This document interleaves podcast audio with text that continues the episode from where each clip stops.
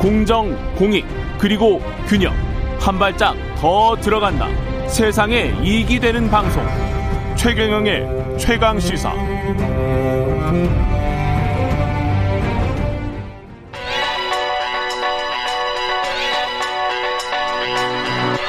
최강 시사. 박종훈의 눈. 예, 사건의 이명과 본질을 들여다보는 눈 코너에 오늘은 KBS 박종훈 경제전문기자 모셨습니다. 안녕하십니까? 네, 안녕하세요. 예, 자주 나와주세요. 네. 예, 우리나라 가계빚 사상 처음으로 1,700조 원을 넘었습니다. 네, 예. 그렇죠. 이게 지금 어제 한국은행이 발표한 게 2020년 4분기에 이 가계 신용 통계를 보니까 예.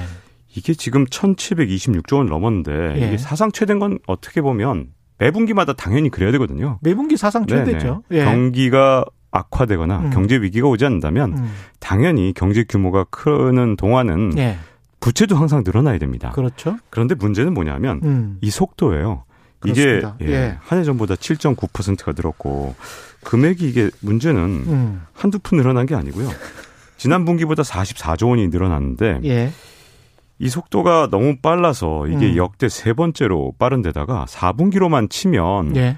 이게 4분기 사상으로는 처음 이렇게 굉장히 어. 높은 거거든요. 예. 자, 그런데 음. 어 항상 보면 이제 이런 비교들을 많이 해요. 뭐 항상 보면 뭐 미국하고 한국하고 비교한다든가 뭐 예. 예를 들어 다른 뭐 중국하고 부채 비율을 비교한다든가 이러는데 음. 이 부채 전문가들이 항상 이구동성으로 하는 말이 있습니다. 음. 부채 절대 규모는 그렇게 중요하지 않다. 그렇죠. 진짜 예. 중요한 건 속도다. 음. 이 속도가 문제는 심각해요 또. 예. 왜냐하면 지난해 우리나라가 이 총부채 비율뭐라 그래서 기업 부채, 가계 부채, 그 다음에 이 가, 정부 부채를 다 합친 게 23%가 늘었는데 이게 세계에서 다섯 번째로 증가 속도가 가장 빨랐거든요. 음. 근데 우리 앞에 있는 나라가 싱가포르 같은 도시국가 하나 있고요. 예. 홍콩 같이 중국의 일부인 경우가 있기 때문에 음. 사실상 세계 3위입니다.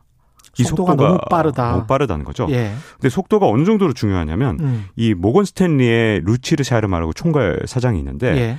이분이 연구를 좀 해보니까 음. 경제 위기가 왔던 나라들의 공통점이 하나 있는데 음. 그게 뭐냐하면 최근 5년 동안 음. 직전 5년 동안 이 가계 부채하고 기업 부채를 합친 이 부채 비율이 예. GDP 대비 40% 포인트가 넘게 늘어난 나라는 음. 경제 위기가 올 가능성이 훨씬 높더라. 민간 부채의 네. 부채 네. 증가 속도가 굉장히 중요하군요. 네, 그래서 예. 이게 핵심인데 문제는 예.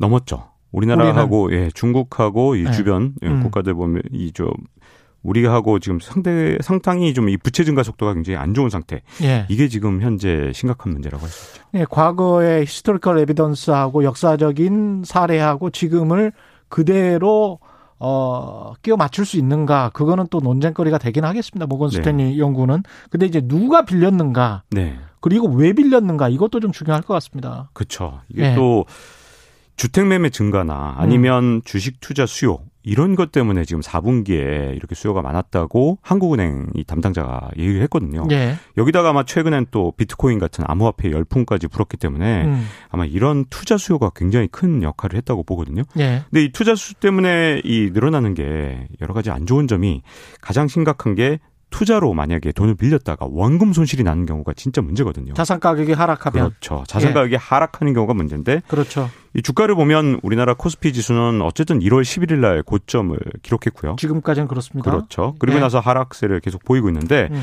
문제는 뭐 다시 상승을 한다면 큰 문제가 아니겠습니다만 예. 이 원금 손실 난 상품의 경우에 이게 쉽게 현금화를 못하면서 시간을 계속 가면서 부채가 계속 쌓여가는 건 문제가 될 수 있고요. 예. 또 하나 주택 매매 증가 같은 경우는 일단 주택을 산 다음에 음. 이걸 뭐 샀다 팔았다는 게 아니잖아요.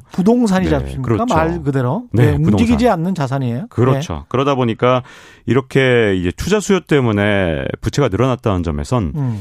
이 부채가 조금 약간 문제가 좀 있는 거죠. 뭐 예. 이게 만약에 자산가격이 계속 그 과거처럼 2020년처럼 오르는 동안은 문제가 없는데 그렇죠. 자산 가격이 영원히 오르지는 않기 때문에 음. 이게 뭐 향후 1, 2년 내로 언젠가는 부담이 될 수 있다는 문제점이 있습니다. 자산 가격은 영원히 오르지 않는다. 근데 빚을 내서 투자를 했다. 네. 그러면 이제 문제가 될 것이고 그다음에 이제 또 봐야 될 요인들이 금리. 네. 지금 같은 초저금리가 유지가 된다면 빚내서 이자 갚는 것 정도는 괜찮은 상황인데 네. 금리가 오르면 그 그렇죠. 부담이 가중되니까 네. 이거 어떻게 봐야 될까요? 그러니까 지난해 이 우리 가계부채가 이렇게 자꾸만 느는데 괜찮습니까 라는 질문을 누가 이렇게 많이 주실 때마다 저는 예. 지금 금리 수준에서 문제 없습니다. 그렇죠. 지금 금리 수준에서 우리 지금 뭐 소득 계속 늘어나 왔고 음. 지금 이 금리가 워낙 낮아진 상태이기 때문에 원리금 상환 부담이 뭐 크게 부담되지 않거든요. 지금 예. 가계. 근데 문제는 최근에 심상치 않은 동향이 미국에서 나타나고 있죠. 그럼요. 이거 네. 조심해야 돼요.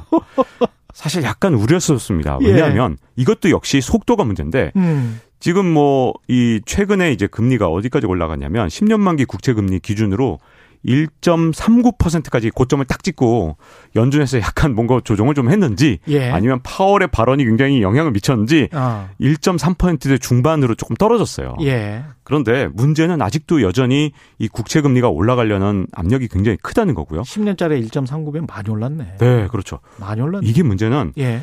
원래 10년물 뭐 국채 금리가 한 1.8%에서 2% 정도 왔다 갔다 했기 때문에 음. 역사적 평균에 비해서는 여전히 낮은데 그렇죠. 이것도 속도가 문제예요. 왜냐하면 음. 지난해 3월에 이 10년 만기 국채 금리가 연 0.5%였거든요. 예. 그런데 올해 들어서 갑자기 2%를 넘, 아, 1%를 넘더니 그렇습니다. 이게 1.39를 딱 찍었다는 이 사실 자체만으로 예. 시장에 공포를 준 거고요.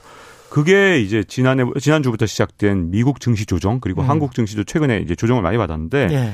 지금 국채 금리가 이 속도로 계속 올라간다면 예. 이게 괜찮겠냐. 인플레이션 우려하고 같이 네. 엮이면서 굉장히 심각한 시중금리의 상승을 불러올 수가 있잖아요. 그렇죠. 예. 자, 지금 현재 상황이 어떤 상황이냐면 연준에서 매달 음. 1,200억 달러를 국채 시장에 그리고 여러 가지 이제 회사채 시장 합쳐서 음.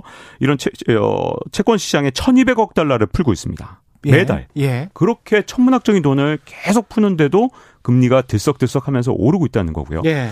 또 다른 문제는 바로 아까 말씀하신 인플레이션인데 예. 짧게 해주셔야 됩니다. 네, 인플레이션이 지금 문제가 없다고 하지만 지금 유가가 오를 때마다 예전에는 유가 음. 오를 때 주가가 어, 같이 올랐잖아요. 근데 예. 지금 유가가 오르면 불안해합니다. 야 이거 물가 오르는 원인이 되는 거 아니야? 이런 걱정을 하는 거죠.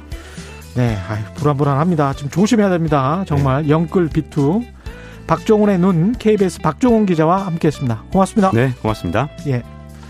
KBS 일라디오 최경련 최강 시사 2부는 여기까지입니다.